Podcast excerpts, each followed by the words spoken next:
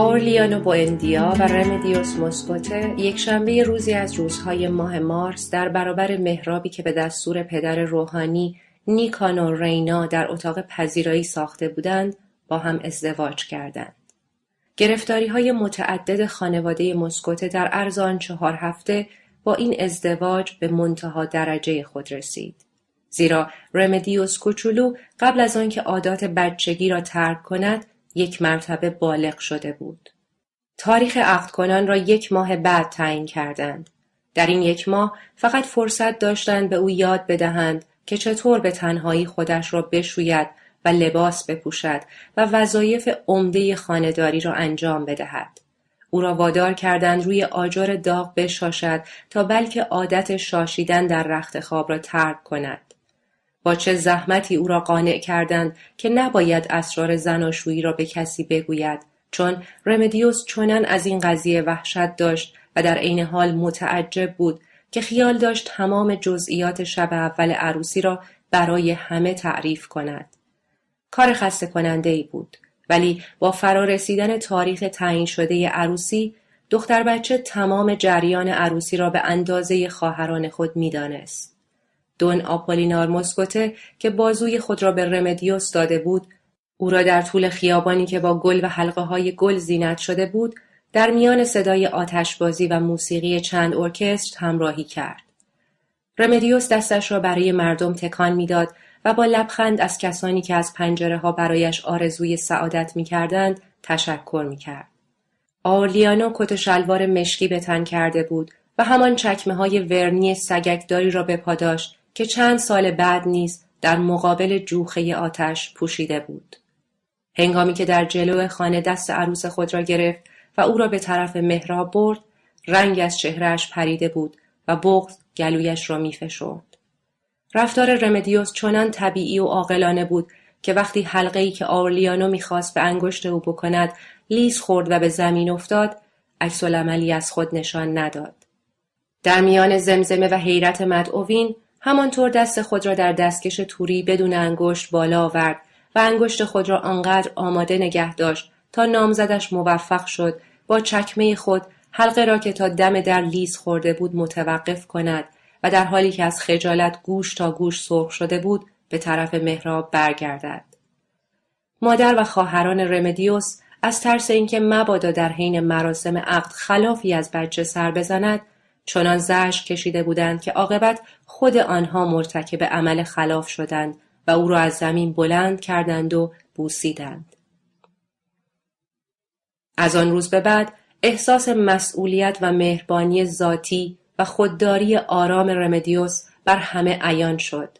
خود او بود که بدون دستور کسی بهترین قسمت کیک عروسی را برید و کنار گذاشت تا با بشخاب و چنگال برای خوزار کادی و بوندیا ببرد. پیرمرد عظیم و جسه که رنگ و روی خود را در اثر ندیدن آفتاب و باران از دست داده بود در حالی که به تنه درخت بسته شده بود در زیر سایبان نخل روی نیمکتی چوبی کس کرده بود. از روی حق شناسی لبخندی به او زد و شیرینی را با دست در دهان گذاشت و زیر لب چیزهای نامفهومی زمزمه کرد. تنها کسی که در آن مراسم زیبا که تا سحر روز دوشنبه طول کشید غمگین بود ربکا بوندیا بود. عروسی او بدون جشن مانده بود. بنابر تصمیم اورسولا قرار بود عروسی او نیز در همان روز جشن گرفته شود ولی روز جمعه پیترو کرسپی نامهای دریافت کرد که اطلاع می‌داد مادرش در بستر مرگ است. عروسی به تعویق افتاد.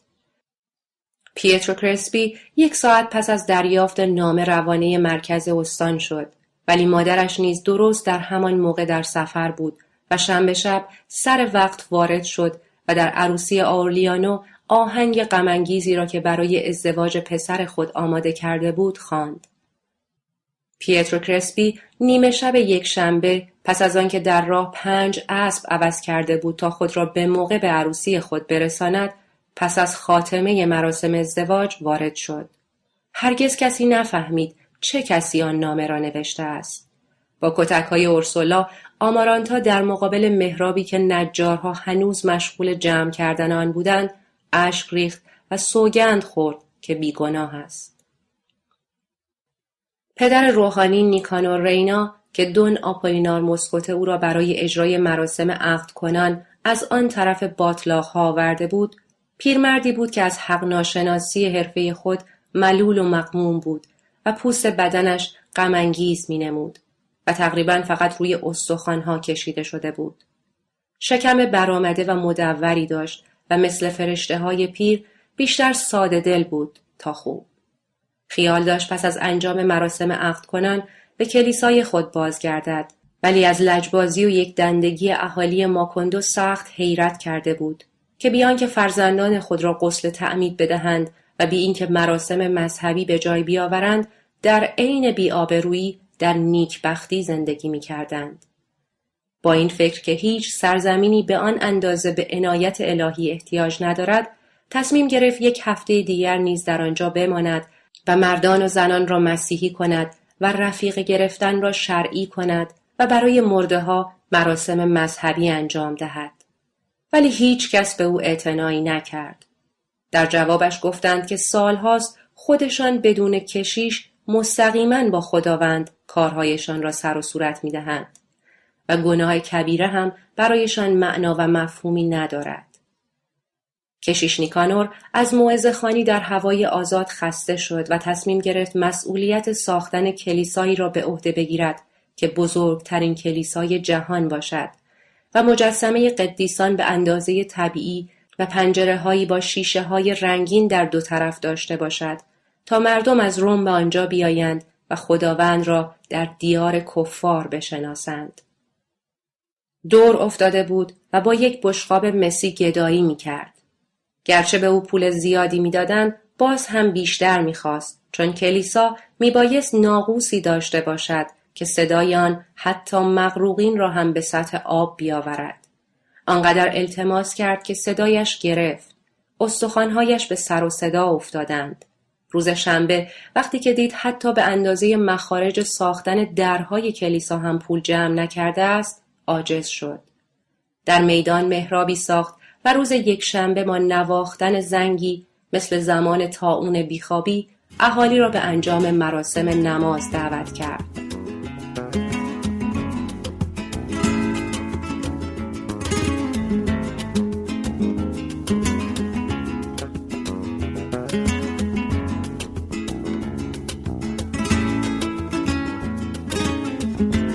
ای از روی کنجکاوی و ای از روی دلتنگی و عدهای هم به خاطر اینکه خداوند را با بی تفاوتی که نسبت به نمایندهش دارند از خود نرنجانند رفتند. ساعت هشت صبح نیمی از اهالی دهکده در میدان گرد آمده بودند. کشیش نیکانور با صدایی که از شدت التماس به زور از گلویش خارج می‌شد چند آیه از انجیل قرائت کرد. در خاتمه همانطور که جمعیت متفرق می‌شد بازوان خود را از هم گشود و تقاضا کرد به او توجه کنند. گفت یک دقیقه صبر کنید. اکنون یکی از مظاهر انکارناپذیر قدرت بی انتهای خداوند را مشاهده خواهید کرد. پسری که در مراسم نماز به او کمک کرده بود یک فنجان شکلات گرم و قلیز برای او آورد که از آن بخار بلند می‌شد. کشیش فنجان را لاجر سر کشید و با دستمالی که از آستین خود بیرون آورد دهان خود را پاک کرد. سپس بازوان خود را از هم گشود و چشمانش را بر هم گذاشت. آن وقت همه دیدند که پدر روحانی نیکانور به اندازه پانزده سانتیمتر از سطح زمین بلند شد. اقدام قانع کننده ای بود. چندین روز از خانه ای به خانه ای رفت و همانطور که پسرک پول جمع می کرد و در کیسه ای می ریخت این آزمایش شکلاتی را انجام می‌داد. آنقدر پول جمع کرد که هنوز یک ماه نشده ساختمان کلیسا آغاز شد. هیچکس به مبدع الهی آن نمایش شکی نبرد مگر خوزارکادی و بوندیا که بی آنکه قیافش از تعجب تغییری بکند یک روز صبح به عدهای که دور درخت بلود جمع شده بودند تا یک بار دیگر آن معجزه را تماشا کنند نگاه کرد فقط روی نیمکت خود جابجا شد و شانه هایش را بالا انداخت پدر روحانی نیکانور با صندلی که رویش نشسته بود از زمین بلند شد. خوزارکادیو با اندیا گفت خیلی ساده است. این مرد دارد چهارمین بعد یعنی بیوزنی را اختراع می کند. کشیش نیکانور دست خود را بلند کرد و پایه های صندلی با هم روی زمین قرار گرفت. گفت حرفم را پس می‌گیرم. این آزمایش بدون شک وجود خداوند را ثابت می کند. این چانین بود که فهمیدند آن زبان عجیب و غریبی که خوزارکادی و بوندیا حرف می‌زد لاتین بوده است. کشیش نیکانور چون تنها کسی بود که موفق شده بود با او ارتباط برقرار کند فرصت را غنیمت شمرد تا وجود خداوند را به مغز گیج او فرو کند. هر روز بعد از ظهر کنار درخت بلود می نشست و به زبان لاتین برای او موعظه می خاند. ولی خوزارکادی و بوندیا با لجاجت هرچه تمامتر نمایش شکلات را برای وجود خدا قبول نداشت و تنها مدرک اثبات وجود خداوند را عکس انداختن از او می‌دانست. کشیش نیکانور برای او مدالهای مذهبی، عکس و حتی تصویری باسمهای از خرقه ورونیکا آورد. ولی خوزارکادی و بوندیا تمام آنها را به عنوان صنایع دستی که هیچ گونه منشأ علمی ندارند رد کرد. چنان متکبر و لجوج بود که عاقبت کشیش نیکانور دست از موعظه خانی خود کشید و از آن پس صرفا از روی حس بشر دوستی به دیدن او می‌رفت.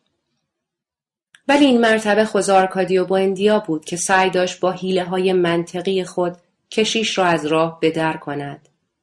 یک بار کشیش نیکانور تخت نرد آورد تا کنار درخت بلوط بنشیند و با او بازی کند. ولی خوزارکادی و بوندیا قبول نکرد و گفت که هرگز بازی را که هر دو حریف بر سر قوانین آن موافق باشند قبول ندارد. پدر روحانی نیکانور که هرگز درباره بازی تخت نرد چنین چیزی به فکرش نرسیده بود دیگر موفق نشد دست به بازی تخت نرد بزند. چنان از هوش و حضور ذهن خوزارکادی و بوندیا حیرت کرده بود که از او پرسید چطور شده او را به تنه درخت بستند. او جواب داد خیلی ساده است. برای اینکه دیوانه هستم از آن پس کشیش از ترس اینکه مبادا ایمان خود را از دست بدهد دیگر به دیدن او نرفت و تمام وقت خود را وقف ساختمان کلیسا کرد. ربکا حس می کرد که بار دیگر امید در قلبش رخ نمی کند. آینده او بستگی به پایان ساختمان کلیسا داشت. یک شنبه روزی که کشیش نیکانور برای صرف نهار به منزل آنها آمده بود همانطور که داشتند از زیبایی و ابهت مراسم مذهبی در کلیسا صحبت می کردند، آمارانتا گفت خوشا به حال ربکا و چون ربکا منظور او را درک نکرد با لبخندی معصومانه منظور خود را واضح تر بیان کرد. تو با مراسم ازدواج خودت کلیسا را افتتاح خواهی کرد. ربکا هر گفته ای را به خود می گرفت. آنطور که ساختمان کلیسا داشت پیش می رفت تا ده سال دیگر هم تمام نمی‌شد. کشیش نیکانور موافق نبود و می گفت که سخاوت روزافزون ایمان آورندگان او را نسبت به سرانجام یافتن ساختمان خوشبین و امیدوار کرده است. ربکا از شدت اوقات تلخی نتوانست حتی غذای خود را به پایان برساند. اورسولا عقیده آمارانتا را تصدیق کرد و مبلغ قابل ملاحظه‌ای برای تسریع در کار ساختمان به کشیش داد. کشیش معتقد بود اگر یک نفر دیگر هم چنین مبلغی را به عنوان اعانه بپردازد ساختمان کلیسا تا سه سال دیگر تمام خواهد شد. از آن پس ربکا دیگر کلمه ای با آمارانتا حرف نزد و معتقد بود که گفته او چندان هم معصومانه نبوده است. همان شب وقتی با هم مشغول دعوا و مرافعه بودند آمارانتا گفت از این بیازارتر کاری نمی‌توانستم بکنم. با این حساب تا سه سال دیگر تو را نخواهم کشت. ربکا دعوت به مبارزه را قبول کرد.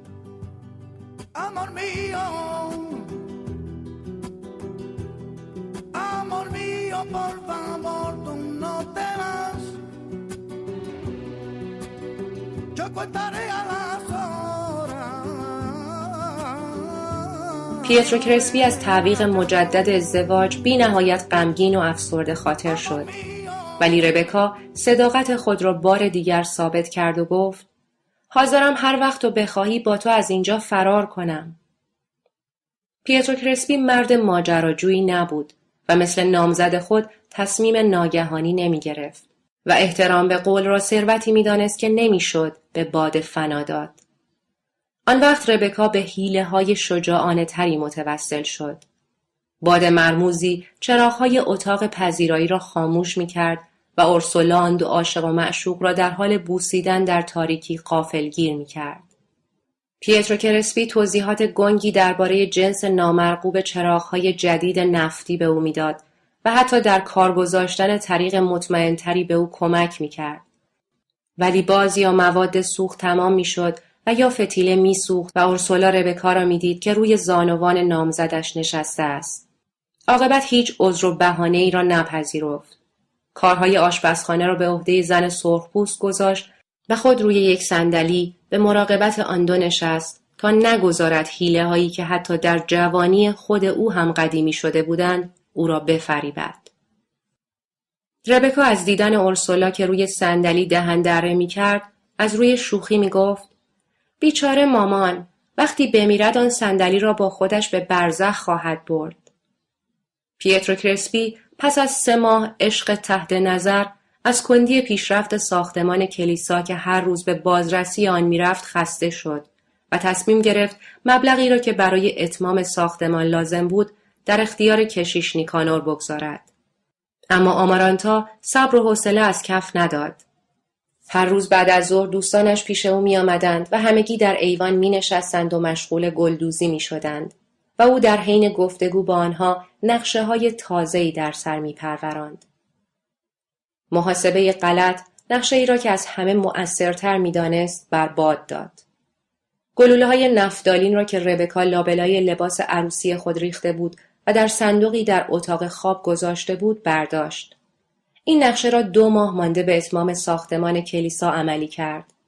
ولی ربکا که از نزدیک شدن عروسی خود بیتاب شده بود تصمیم گرفت لباس عروسی را خیلی زودتر از آنچه آمارانتا پیش بینی می کرد آماده کند.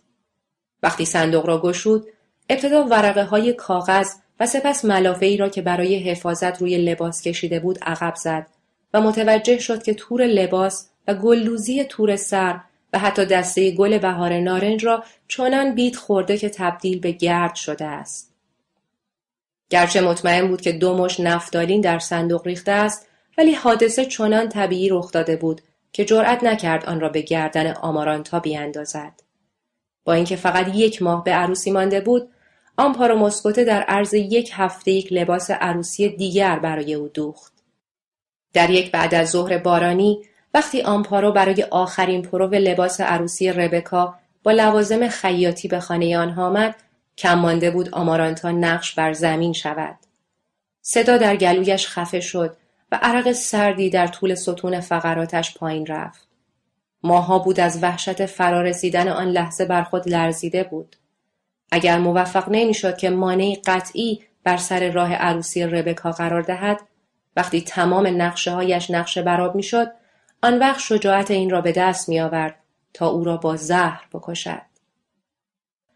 آن روز بعد از ظهر همانطور که ربکا داشت از گرما هلاک می‌شد و آمپارو مسکوته با حوصله فراوان و با هزاران سنجاق لباس عروسی را به تن او پرو می کرد آمارانتا چندین مرتبه سوزن گلدوزی را به جای پارچه در انگشت خود فرو کرد و آن وقت با خونسردی هولناکی تصمیم گرفت نقشه خود را در آخرین جمعه قبل از عروسی عملی کند و در قهوه ربکا زهر بریزد. مانعی بزرگتر و چار ناپذیرتر و به همان اندازه پیش بینی نشده بار دیگر اجبارا عروسی را به تأخیر انداخت. یک هفته قبل از موعد تعیین شده برای ازدواج رمدیوس کوچولو نیمه شب از خواب بیدار شد. مایه گرمی که در داخل شکمش ترکیده بود او را در خود غرق کرده بود. سه روز بعد در حالی که دو قلوهایش در شکم او خفه شده بودند از خون خود مسموم شد و درگذشت.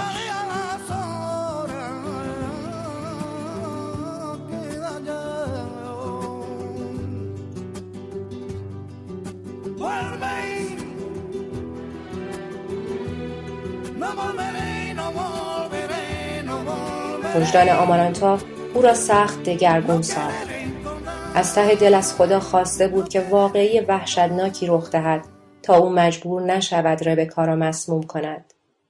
مرگ رمدیوس را تقصیر خود می‌دانست. واقعی که آن همه برایش دعا کرده بود این نبود. رمدیوس همراه خود نسیمی از شادی و سرور به آن خانه آورده بود. با شوهرش در اتاقی نزدیک کارگاه زندگی می کرد و اتاق را با عروسک ها و اسباب بازی های خود زینت بخشیده بود. نشاط و زندهدلی او از چهار دیوار اتاق گذشته بود و مثل نسیم خوش تندرستی به ایوان گلهای بگونیا می رسید. با فرارسیدن سحر آواز می‌خواند و تنها کسی بود که جرأت می‌کرد در نزاع ربکا و آمارانتا مداخله کند. وظیفه مشکل نگهداری از خوز آرکادی و بوندیا را هم او به عهده گرفته بود. برایش غذا می برد. به احتیاجات روزانهاش رسیدگی می کرد. او را با لیف و صابون می شست. شپش و رشک موی سر و رویش را می گرفت. از سایبان نخلیه او مواظبت می کرد و در هوای طوفانی با کرباس روی آن را می پوشند. در آخرین ماههای عمرش موفق شده بود جملات لاتین او را نیز کم و بیش بفهمد. وقتی فرزند آرلیان و بوندیا و پیلار ترنرا به دنیا آمد او را با مراسمی خانوادگی غسل تعمید دادند و اسمش را آرلیان و خوزه گذاشتند. رمدیوس تصمیم گرفت بچه را به عنوان فرزند ارشد خود قبول کند. اورسولا از غریزه مادری او سخت متعجب شده بود. آرلیانو رمدیوس را مایه حیات خود می‌دانست. تمام روز در کارگاه مشغول بود. نزدیک ظهر رمدیوس برایش قهوه می برد که آن را تلخ و بدون شکر می نوشید. زن و شوهر هر شب به دیدن خانواده مسکوته می رفتند. آرلیانو با پدرزنش دومینو بازی می کرد و رمدیوس با خواهرانش وراجی می کرد یا درباره موضوعاتی جدیتر با مادرش صحبت می کرد. همبستگی با خانواده بوندیا قدرت دون آپولینار مسکوته را در دهکده پابرجا کرد. پس از چندین سفر به مرکز استان دولت را وادار کرد تا در آنجا مدرسه ای بسازد و مدیریت آن را به عهده آرکادیو که علاقه به تدریس را از پدر بزرگش به ارث برده بود واگذار کند و عاقبت موفق شد نیمی از اهالی دهکده را راضی کند تا خانه های خود را به خاطر جشن استقلال ملی رنگ آبی بزنند. به تقاضای کشیش نیکانور دستور داد میکده کاتارینو را به یک خیابان فرعی منتقل کنند و چند محل بدنام را در مرکز شهر تعطیل کرد. یک بار با شش پاسبان مسلح به تفنگ وارد شد و نظم شهر را به عهده آنها گذاشت. هیچ کس به خاطرش نرسید که او قول داده بود اشخاص مسلح را در شهر نگاه ندارد. آرلیانو از لیاقت پدرزن خود احساس سربلندی می کرد. دوستانش به او می گفتند تو هم مثل او چاق خواهی شد. ولی زندگی خانه نشینی او که گونه هایش را برجسته کرده بود و جذابیت چشمانش را دوچندان ساخته بود نه به وزن او افسود و نه خصت اخلاقیش را تغییر داد بلکه باعث شد ورد خواندن در تنهایی و اراده راسخ خط باریک لبهایش را باریک تر کند. خانوادهش چنان به او و رمدیوس علاقمند شده بودند که وقتی رمدیوس حاملگی خود را اعلام کرد حتی ربکا و آمارانتا نیز به یکدیگر آتش بست دادند تا اگر بچه او پسر باشد برایش لباس آبی و اگر دختر باشد لباس صورتی رنگ ببافند. رمدیوس آخرین کسی بود که آرکادیو چند سال بعد در برابر سربازانی که می‌خواستند تیربارانش کنند به خاطر آورد. اورسولا برای مرگ رمدیوس دستور عزاداری داد. درها و پنجره های خانه را بستند. به جز برای انجام کارهای ضروری هیچ کس به خانه رفت و آمد نمی کرد. هیچ کس تا یک سال حق نداشت با صدای بلند صحبت کند. روی تصویر رمدیوس یک نوار اوریب سیاه رنگ کشید و آن را در جایی که بالای جسدش بیدار مانده بودند گذاشت. چراغی روغنی که دائم میسوخت در زیر آن قرار دادند. نسلهای بعدی که هرگز نگذاشتند آن چراغ خاموش شود در مقابل آن دختر بچه که دامن چیندار پوشیده بود و پوتین های سفیدی به پا داشت و روبان ارگاندی به گیسوان خود بسته بود غرق در حیرت می شدند و نمی توانستند او را با تصویر یک مادر بزرگ معمولی وفت دهند.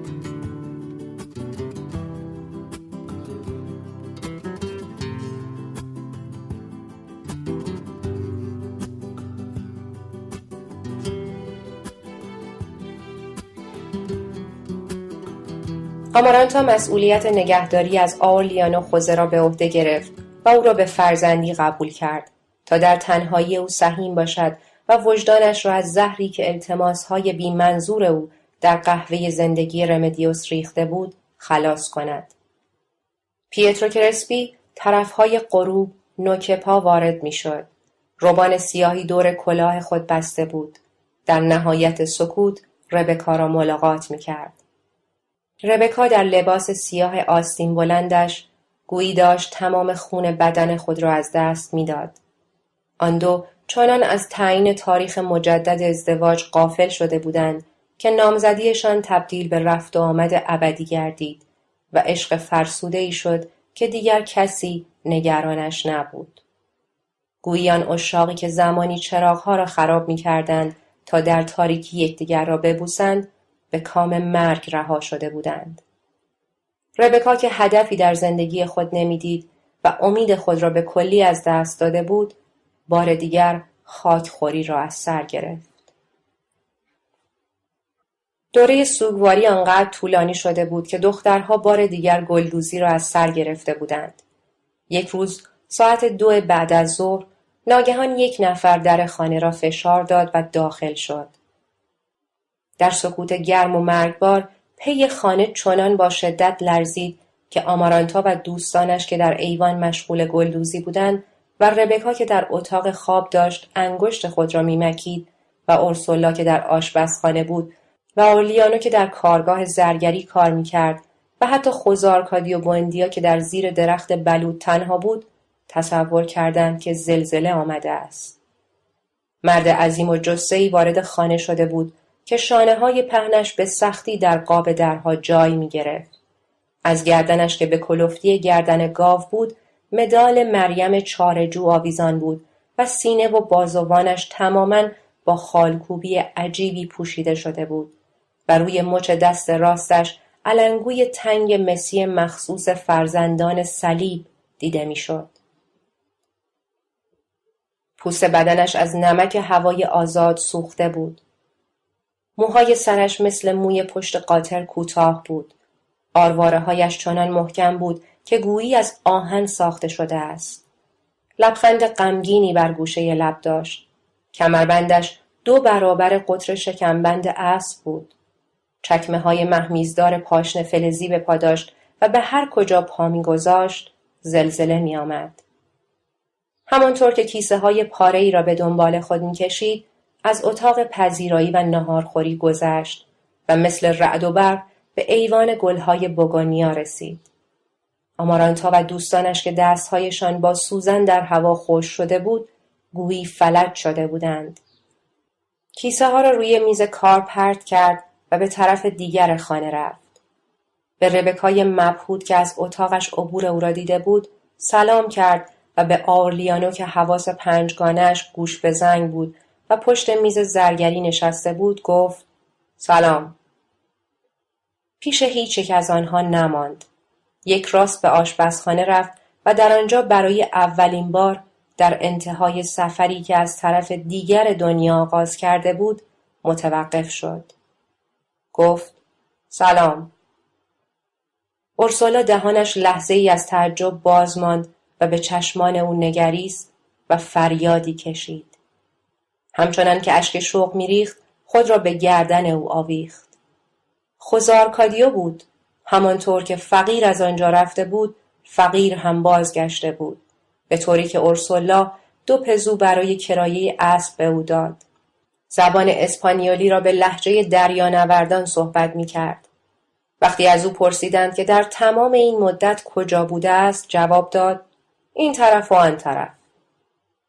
ننوی خود را در اتاقی که برایش در نظر گرفته بودند آویزان کرد و سه روز و سه شب خوابید. وقتی از خواب بیدار شد پس از بالا انداختن شانزده تخم مرغ خام یک راست به میکده کاتارینو رفت. هیکل عظیم او حس کنجکاوی و وحشت زنها را برانگیخته بود. دستور داد موسیقی بنوازند و همه را به مشروب میهمان کرد. و شرط بست که یک تنه با پنج مرد مبارزه کند. وقتی متوجه شدند که حتی قادر نیستند بازوی او را هم تکان بدهند گفتند غیر ممکن است چون او فرزندان صلیب دارد کاتارینو که به حیله های جادویی زور و بازو اعتقادی نداشت دوازده پزو با او شرط بندی کرد که پیشخان را از جای خود تکان بدهد. خوزارکادیو پیشخان را از جای کند و بالا برد و روی سر گذاشت و در خیابان زمین گذاشت. دوازده نفر مرد آن را سر جایش برگرداندند.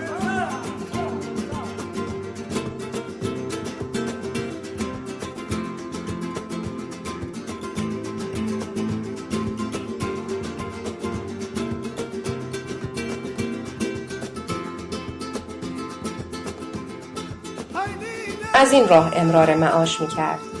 شست و پنج بار دور دنیا را گشته بود و با دریانوردانی بیوطن سفر کرده بود. موفق نشد خود را با خانوادهش وفق دهد. تمام روز میخوابید و شب را در فاحش خانه میگذراند و سر زورآزمایی شرط بندی می‌کرد. دفعات نادری که ارسولا موفق شد او را سر میز غذا بنشاند نشان داد که خیلی خوش اخلاق است. به خصوص مواقعی که ماجراهای خود را در سرزمینهای دوردست تعریف می‌کرد. یک بار کشتیش غرق شده بود و دو هفته در سواحل دریای ژاپن افتاده بود و از گوشت بدن رفیقش که از آفتاب زدگی مرده بود تغذیه کرده بود. گوشت بدن همانطور که در آفتاب شدید میپخت مزهای بسیار شور و ماسه داشت. در یک ظهر آفتابی در خلیج بنگال کشتیش یک اژدهای دریایی را کشته بود. در شکمش خود و قلاب و اسلحه یک سرباز های صلیبی را یافته بودند. در دریای کارائیب شبه کشتی دزد دریایی ویکتور هوگ را دیده بود که بادبانهایش را بادهای مرگ از هم دریده بود و های دریایی اسکلتش را جویده بودند و هنوز به دنبال راه گوادالوب میگشت. ارسولا سر میز گریه می‌کرد. گویی هایی را می‌خواند که خوزارکادیو در آنها ماجراهای خود را نوشته بود و هرگز نفرستاده بود. در بین حقحق گریه می‌گفت فرزندم در اینجا خانه داشتی این همه غذا داشتی که مجبور می شدیم بریزیم جلوی خوک ها.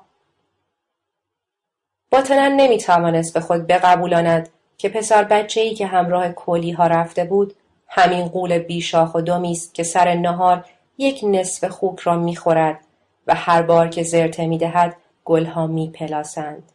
سایر افراد خانواده نیز حسی مشابه این داشتند.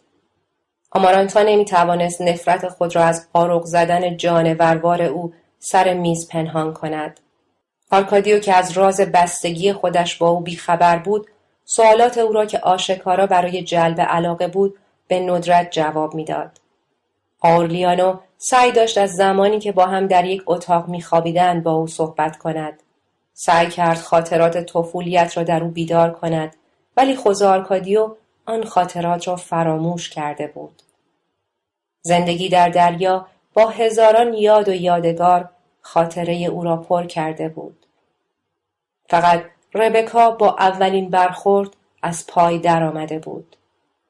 بعد از ظهری که او را در حین عبور از جلوی اتاق خود دید فکر کرد پیترو کرسپی در مقایسه با آن مرد عظیم و جسه که صدای نفس کشیدنش مثل کوه آتشفشان در تمام خانه شنیده می‌شد چیزی جز یک عروسک پنبه‌ای نیست به هر بهانه خود را به او نزدیک می کرد.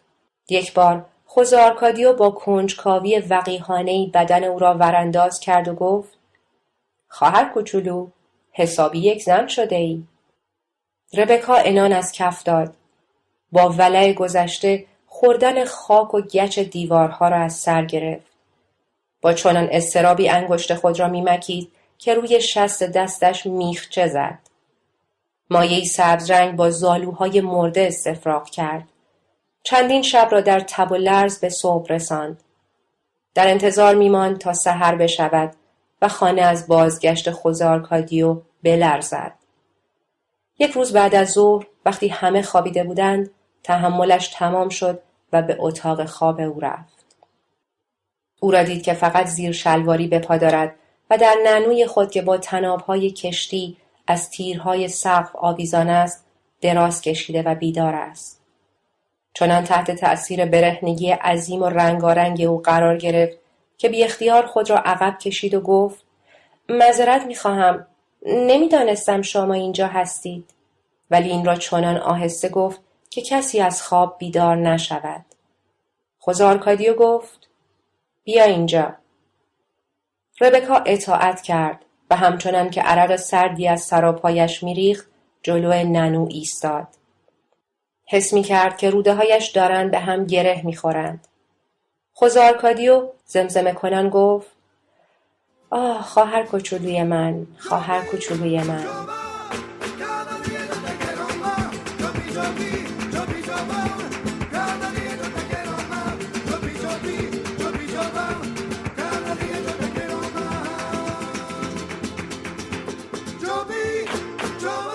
سه روز بعد هنگام نماز ساعت پنج با هم ازدواج کردند. روز قبل خوزارکادیو به مغازه پیترو کرسپی رفت. او داشت درس ستار می‌داد. بدون اینکه او را برای صحبت به کناری بکشد گفت من و ربکا عروسی می‌کنیم. رنگ از چهره پیترو کرسپی پرید. ستار را به دست یکی از شاگردانش داد و کلاس را تعطیل کرد. وقتی در اتاق که با انواع آلات موسیقی و اسباب بازی های کوکی پر بود تنها ماندن پیترو کرسپی گفت او خواهر شماست خوزارکادیو جواب داد برایم فرقی نمی کند. پیترو کرسپی عرق پیشانی را با دستمالی آغشته به عطر خوش کرد و گفت علاوه بر اینکه برخلاف طبیعت است برخلاف قانون هم هست خوزارکادیو بیشتر به خاطر رنگ پریدگی پیترو کرسپی تا به خاطر موضوع گفتگو صبر و حوصله خود را از کف داد. گفت گور پدر طبیعت فقط آمده بودم به شما بگویم که به خودتان زحمتی ندهید و از ربکا چیزی نپرسید. با دیدن چشمان پر اشک پیترو کرسپی کمی از حالت حیوانی خود کاست و با لحنی دیگر گفت حالا اگر از خانواده ما خیلی خوشتان میآید آمارانتا که هست کشیش نیکانور در مراسم نماز روز یکشنبه فاش کرد که خوزارکادیو و ربکا خواهر و برادر نیستند. اورسولا که این جریان را بی حرمتی فوقلادهی می‌دانست آنها را عفو نکرد. وقتی عروس و داماد از کلیسا آمدند به آنها اجازه نداد وارد خانه بشوند. برای او آنها مرده بودند. از این رو خانه روبروی قبرستان اجاره کردند. تنها اساسیه خانه فقط ننوی خوزارکادیو بود. شب عروسی اغربی که توی کفش راحتی ربکا رفته بود پای او را گزید و نطقش کور شد. با این حال این موضوع ماحصلشان را خدشدار نکرد. آورلیانو تنها کسی بود که به داد آنها می رسید. برایشان چند مبل و مقداری اساسیه خرید و به آنها پول داد تا آنکه سرانجام خوزارکادیو به جهان حقیقت بازگشت و در زمینی که هم مرز باغچه خانه بود و به کسی تعلق نداشت مشغول کار شد. اما آمارانتا گرچه زندگی به او رضایت خاطری داده بود که تصورش را هم نمی کرد کینه ربکا را از دل بیرون نکرد. بنابر تصمیم اورسولا که نمی‌دانست چگونه بر این رسوایی سرپوش بگذارد پیترو کرسپی مطابق معمول روزهای سهشنبه نهار به منزل آنها میآمد و با غرور و سربلندی و آرامی شکست خود را تحمل می کرد. به خاطر احترام نسبت به آن خانواده روبان سیاه را هنوز از کلاه خود باز نکرده بود و با آوردن هدایای عجیب و غریب علاقه خود را نسبت به اورسولا نشان می‌داد. ساردین پرتغالی، مربای گل سرخ ترکیه، یک بار هم شال بافت مانیل آورد. آمارانتا با خوشرویی با او روبرو می‌شد. خواسته های او را برآورده می کرد. نخهای سراستینهایش را میچید و برای روز تولدش روی دوازده دستمال حروف اول اسم او را گلدوزی کرد. روزهای سهشنبه بعد از نهار برای گلدوزی به ایوان می‌رفت. پیترو کرسپی هم کنارش می نشست و کسی که همیشه به چشمش دختر بچه می آمد حالا زن جدیدی به نظر می رسید. گرچه چندان خوش اخلاق نبود ولی نسبت به امور دنیا حساسیتی غریب و ظرافتی باطنی داشت. سهشنبه روزی پیترو کرسپی از او تقاضای ازدواج کرد. همه دیر یا زود همین انتظار را داشتند. آمارانتا همچنان به گلدوزی خود ادامه داد و منتظر شد تا سرخی چهره از روی گوشهایش هم بگذرد و به صدای خود حالتی بزرگانه داد و گفت البته کرسپی ولی لازم است یکدیگر را بهتر بشناسیم. عجله کار شیطان است. اورسولا گیج و ناراحت شده بود. با وجود احترامی که برای پیترو کرسپی قائل بود نمی توانست بفهمد تصمیم تازه او پس از آن نامزدی طولانی با ربکا از لحاظ اخلاقی خوب است یا نه. عاقبت چون هیچ کس در دودلی او شریک نشد آن را به عنوان یک حقیقت پذیرفت. آرلیانو که مرد خانه بود با عقیده نهایی خود او را بیش از پیش آشفته کرد. حالا موقع آن نیست که کسی به فکر عروسی باشد. این عقیده که اورسولا تازه چند ماه بعد توانست معنی آن را درک کند تنها عقیده صادقانه ای بود که آرلیانو در آن موقع نه فقط درباره ازدواج بلکه درباره هرچه جز جنگ قادر به بیان آن بود. خود او هنگامی که در مقابل جوخه آتش ایستاده بود نمی توانست بفهمد چطور یک ردیف وقایع پشت سر هم او را به آن نقطه کشانده است. مرگ رمدیوس برخلاف انتظار او را درمانده و غمگین نکرده بود. احساس مبهمی از خشم داشت که تدریجا از شدتش کاسته می‌شد. مثل موقعی که تصمیم گرفته بود بدون زن زندگی کند.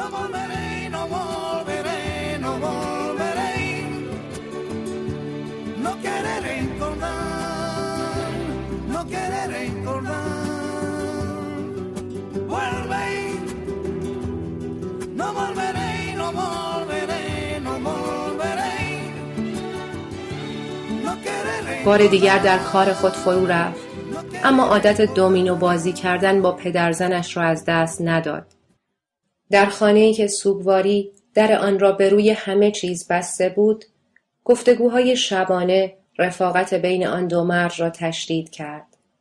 پدرزنش به او می گفت آرلینو یک زن دیگر بگیر. من شش دختر دارم. یکی از آنها را انتخاب کن. یک بار شب انتخابات وقتی که دون آپولینار مسکوته از یکی از سفرهای متعدد خود بازگشت سخت راجع به وضع سیاسی مملکت نگران بود. آزادی خواهان تصمیم به جنگ گرفته بودند. در آن موقع آرلیانو به درستی تفاوت بین آزادی خواهان و محافظ کاران را نمی‌دانست. از این رو پدرزنش در این باره چند درسی به او داد. گفت آزادی خواهان فراماسونرها هستند مردم بدذاتی که می‌خواهند کشیشها را به دار بیاویزند و ازدواج و طلاق را رواج دهند و حقوق اطفال نامشروع را با اطفال مشروع برابر بشناسند و مملکت را از دست مقامات عالیه فعلی درآورند و حکومت فدرال روی کار بیاورند. از طرف دیگر محافظه کاران که طالب برقراری نظم عمومی و حرمت خانوادگی بودند و مدافع شریعت مسیح قدرت اساسی را در دست داشتند و به هیچ وجه حاضر نبودند مملکت ملوک و توایفی بشود. آرلیانو بنابر احساسات بشری خود در مورد حقوق اطفال نامشروع با آزادی خواهان موافق بود. ولی به هر حال نمی توانست بفهمد چطور ممکن است کسی به مرحله‌ای برسد که به خاطر مسائل ناملموس بجنگد. به نظرش مبالغ آمیز می رسید که پدرزنش به خاطر انتخابات شش سرباز مسلح به فرماندهی یک گروهبان را به دهکدهی که اصلا با سیاست کاری نداشت خوانده باشد. سربازها وارد شدند و از خانه‌ای به خانه‌ای رفتند و تمام سلاحهای شکاری و ساتورها و حتی کارتهای آشپزخانه را مصادره کردند. سپس مردهای جوان که بیش از 21 سال داشتند های آبی رنگ با اسامی کاندیداهای محافظه کاران و های قرمز رنگ با اسامی کاندیداهای آزادی خواهان پخش کردند.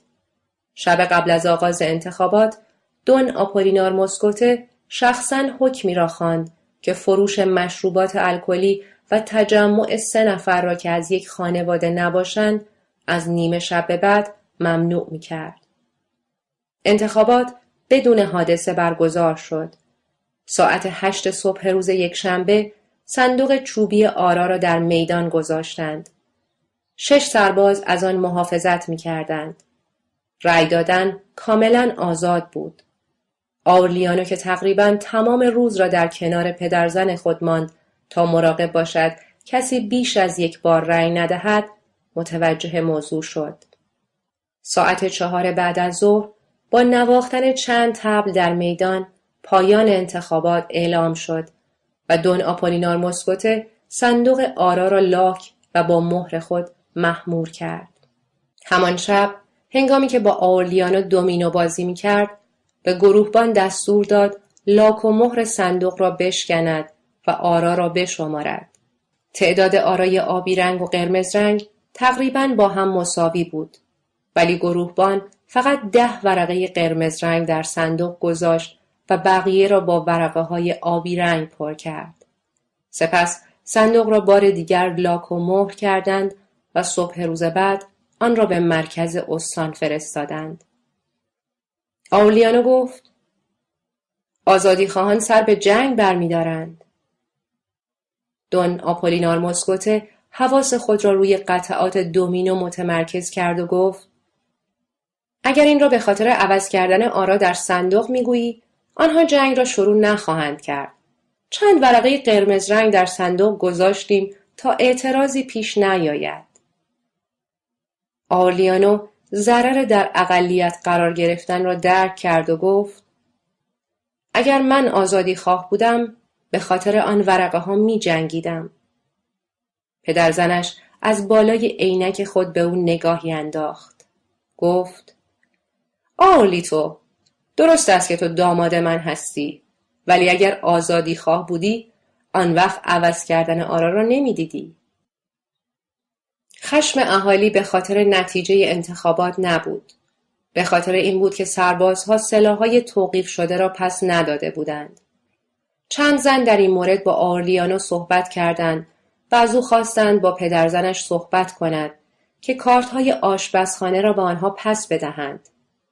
دون آپولینار مسکوته خیلی محرمانه برای او توضیح داد که سربازها سلاحها را با خود بردند تا نشان دهند که آزادی خواهان دارند آماده جنگ می شوند. آولیانو سخت وحشت کرد ولی چیزی نگفت. یک شب که خرینل دو مارکز و ماگنیفیکو بیسبال و چند نفر از رفقای دیگر داشتند درباره کارت های آشپزخانه صحبت می کردند از او پرسیدند که آزادی خواه است یا محافظ کار. آرلیانو بدون تعمل گفت اگر قرار باشد چیزی باشم آزادی خواه خواهم بود چون محافظ کاران خیلی حق باز هستند. فردای آن روز بنا به اصرار دوستانش برای معالجه درد کبد پیش دکتر آلیری نوگرا رفت. آرلیانو حتی اسم این مرض را هم نمی‌دانست. دکتر آلی ریونوگرا چند سال قبل با یک جعبه دارو محتوی قرص هایی بی مزه و یک روپوش تبابت که برای هیچ کس قانع کننده نبود وارد ماکندو شده بود. بدبختی جدید بدبختی قدیمی را از یاد می برد. در حقیقت شارلاتانی بیش نبود. در پشت نقاب معصومانی یک پزشک معمولی چهره یک تروریست مخفی بود که چکمه های بلند می پوشید تا زخم پنج سال زنجیر به ساق پا را از نظرها مخفی کند. در اولین ماجرای فدرالیستی زندانی شده بود و موفق شده بود به کروساو فرار کند. برای اینکه کسی او را نشناسد، لباسی را که بیش از هر چیز از آن نفرت داشت به تن کرده بود. خرقه کشیشی در پایان یک دور تبعید طولانی به تشویق اخباری که تبعیدی های جزایر کارائیب به کروسائو می آوردند سوار یک کشتی حمل قاچاق شد و با شیشه قرص های خود که چیزی جز قند نبود و یک دیپلم جعلی از دانشگاه لایپزیک وارد ریو آچا شد و در آنجا از نومیدی گریست. شوق فدرالیستی که تبعیدی ها آن را به باروتی تشبیه می کردند که هر آن ممکن بود منفجر شود مبدل به امید پوچ انتخاباتی شده بود. پزشک قلابی از آن سرخوردگی افسرده خاطر شد و به امید یافتن محلی برای روزگار پیری خود به ماکندو پناه برد. در یک طرف میدان اتاق کوچکی اجاره کرد که پر از بطری و شیشه دارو بود. مدت هفت سال با پول مریض هایی که هر دارویی را امتحان کرده بودند و نتیجه نگرفته بودند و عاقبت خود را با قرص های قندی او تسلا می‌دادند زندگی کرد. در مدتی که دون آپولینار مسکوته فقط یک قدرت زینتی بود روحیه انقلابی او در آرامش خفته بود و تمام وقت خود را صرف معالجه آسم خود می کرد. نزدیک شدن انتخابات بار دیگر سرنخ کلاف انقلاب را به دستش داد. با جوانان شهر که اطلاعات سیاسی چندانی نداشتند تماس گرفت و به تحریک آنها پرداخت. ورقه های قرمز رنگی که در صندوق آرا دیده شد و بنابر نظریه دون آپولینار مسکوته صرفا جنبه تحریک کنجکاوی جوانان را داشت جزئی از نقشه او بود.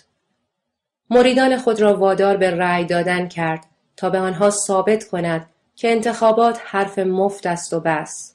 می گفت تنها عمل موثر قیام است.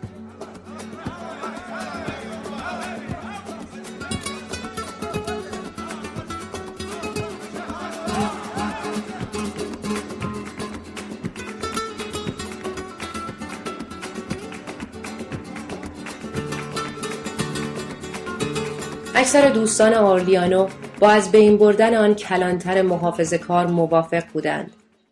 ولی هیچ یک از آنها نه فقط به خاطر اینکه آرلیانو با کلانتر نسبت داشت بلکه به خاطر روحیه منزوی و مقشوش او جرأت نکرده بود او را در آن نقشه شرکت دهد. از طرفی هم می‌دانستند که او به دستور پدرزنش با رنگ آبی رأی داده است. از این رو فقط بر حسب اتفاق بود که آرلیانو نظریه سیاسی خود را بیان کرد و صرفاً به خاطر کنجکاوی برای معالجه مرضی که نداشت به ملاقات پزشک رفت. در اتاق کوچکی که تارن کبودهایش بوی کافور می‌داد خود را در مقابل یک ایگوانا دید که وقتی نفس می‌کشید ریه هایش سوت می‌زد. دکتر قبل از هر سوال او را نزدیک پنجره برد و پشت پلک چشم او را معاینه کرد. آرلیانو بنا به توصیه دوستان خود گفت آنجا نیست. نوک انگشتانش را روی کبد فشار داد و اضافه کرد. دردی که نمی‌گذارد شبها تا صبح بخوابم اینجاست. آن وقت دکتر نوگرا به بهانه اینکه نور آفتاب خیلی شدید است پنجره را بست و با عبارات ساده‌ای برای او شهر داد که به قتل رساندن محافظ کاران از وظایف وطن پرستی است. تا چند روز آولیانو یک شیشه قرص در جیب پیراهن خود گذاشته بود و هر دو ساعت آن را بیرون می‌کشید و سه قرص در کف دست میگذاشت و به دهان میانداخت تا آهسته روی زبانش آب بشوند. دون آپولینار مسکوت ایمان و عقیده او را نسبت به دوا و دکتر مسخره می کرد. ولی توته چینان او را از خود می دانستند. تقریبا تمام پسران بنیانگذار دهکده در این قضیه شرکت داشتند. اما هیچ کدام از آنها به درستی نمی‌دانستند که دارند برای چه چیزی توطعه می کنند. به هر حال روزی که دکتر رازان توطعه را بر آورلیانو آشکار ساخت او از شرکت در آن خودداری کرد. گرچه در آن موقع به ضرورت از بین بردن حکومت محافظ کاران ایمان داشت ولی این نقشه او را به وحشت انداخت. دکتر نوگرا به سوء های شخصی اعتقاد داشت. روش او عبارت بود از یک سری جنایت های فردی که یک مرتبه سراسر کشور را می گرفت و سران حکومت با خانواده های خود به خصوص اطفال به قتل می رسیدند. اطفال به خاطر اینکه محافظ کاران به کلی ریشهکن بشوند. دون آپولینار مسکوته همسر و شش دختر او نیز طبیعتا جزو این لیست به شمار می رفتند. آولیانو بی آنکه آرامش خود را از دست بدهد به او گفت شما نه آزادی خواه هستید نه چیز دیگر. قصاب هستید و بس. دکتر هم به آرامی جواب داد در این صورت شیشه قرص را پس بده. دیگر به آن احتیاجی نداری. آولیانو شش ماه بعد فهمید که دکتر به خاطر روحیه احساساتی و منفی و گوشگیر او از او به عنوان یک مرد فعال و مثبت دست شسته است. سعی می کردند مدام او را تحت نظر داشته باشند. می ترسیدن نقشه توطعی آنها را برملا کند. آولیانو خیالشان را راحت کرد و قول داد در آن باره کلمه ای بر زبان نراند. ولی شبی که آنها برای قتل عام خانواده مسکوته به خانه آنها رفتند او را جلوی در خانه آماده دفاع از آن خانواده دیدند. چنان در دفاع مصمم بود که عملی کردن نقشه آنها به تاریخ نامعینی موکول گردید. در آن روزها بود که اورسولا عقیده او را راجع به ازدواج پیترو کرسپی و آمارانتا سوال کرد. او جواب داد که آن موقع برای آنگونه مسائل مناسب نیست. یک هفته بود که یک تپانچه قدیمی را زیر پیراهن خود پنهان کرده بود و مدام مراقب دوستان خود بود. بعد از ظهرها برای صرف قهوه به خانه خوزارکادیو و ربکا که رفته رفته وضع خود را سر و صورتی می‌دادند می‌رفت. از ساعت هفت به بعد هم با پدرزن خود دومینو بازی می کرد. سر نهار با آرکادیو که پسری بلند قامت شده بود صحبت می کرد و او را بیش از پیش به جنگ علاقه مند می‌یافت. در مدرسه آرکادیو که شاگردان بزرگتر از او با بچه هایی که تازه به حرف افتاده بودند مخلوط بودند آتش حزب آزادیخواه همه را به هیجان آورده بود. صحبت از کشتن نیکانور تبدیل کلیسا به مدرسه و برقراری عشق آزادانه بود. آولیانو سعی می کرد التهاب و شوق او را فرو بنشاند. به او سفارش می کرد که احتیاط را از دست ندهد و مواظب اعمال خود باشد. آرکادیو که گوشش به دلیل و منطق و حقیقت بینی او بدهکار نبود، جلو همه ضعف اخلاقی او را سرزنش کرد. آولیانو منتظر ماند و عاقبت روزی از روزهای اوایل ماه دسامبر اورسولا پریشان حال وارد کارگاه شد. جنگ شده است.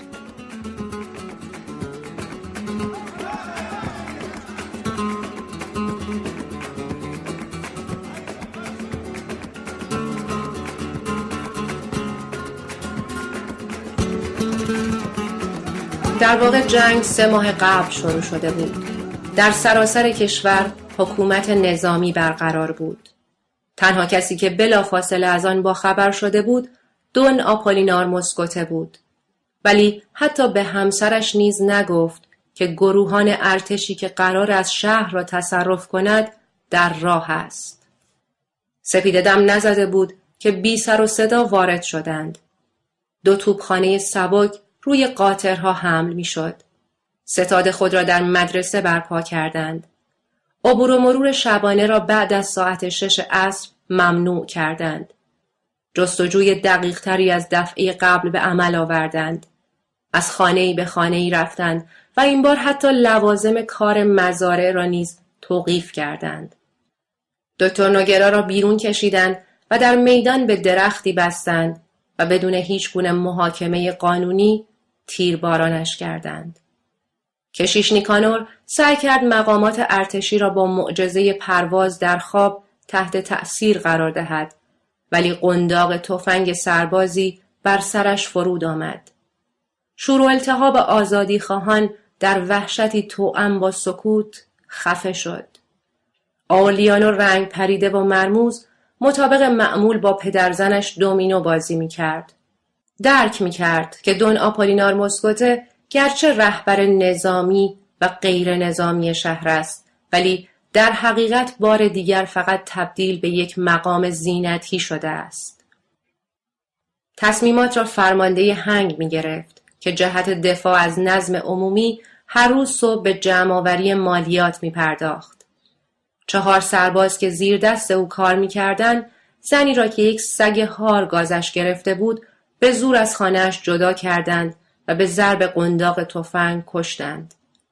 یک شنبه روزی دو هفته پس از تصرف شهر آلیانو به خانه خریلند و مارکز رفت و با رفتار خودمانی همیشگی تقاضای نوشیدن یک فنجان قهوه بدون شکر کرد. وقتی دو به دو در آشپزخانه تنها ماندند آلیانو با لحنی که تاکنون آنچنان قدرتی در آن دیده نشده بود گفت رفقا را آماده کن تا به جنگ برویم. خریلند و مارکز حرفش را باور نکرد. پرسید با کدام اسلحه؟ آلیانو گفت با اسلحه آنها. نیمه شب سهشنبه بیست و یک مرد جوان که کمتر از سی سال داشتند به رهبری آلیان و اندیا و مسلح به کارد آشپزخانه و سایر وسایل نکتیز دیگر به پادگان حمله ور شدند. سلاحها را تصاحب کردند و در حیات سروان و چهار سربازی را که زن هارگزیده را کشته بودند به قتل رساندند. همان شب هنگامی که صدای تیرباران شنیده می‌شد آلیانو به عنوان رهبر نظامی و غیر نظامی شهر انتخاب شد. شورشیان متعهل بلافاصله از همسران خود خداحافظی کردند و هنگام سحر در میان سرور و شادی مردمی که از ترس و وحشت خلاصی یافته بودند شهر را ترک گفتند تا به قوای ژنرال انقلابی ویکتوریا مدینا که بنا به آخرین گزارش به شهر ماناوره نزدیک می‌شد بپیوندند.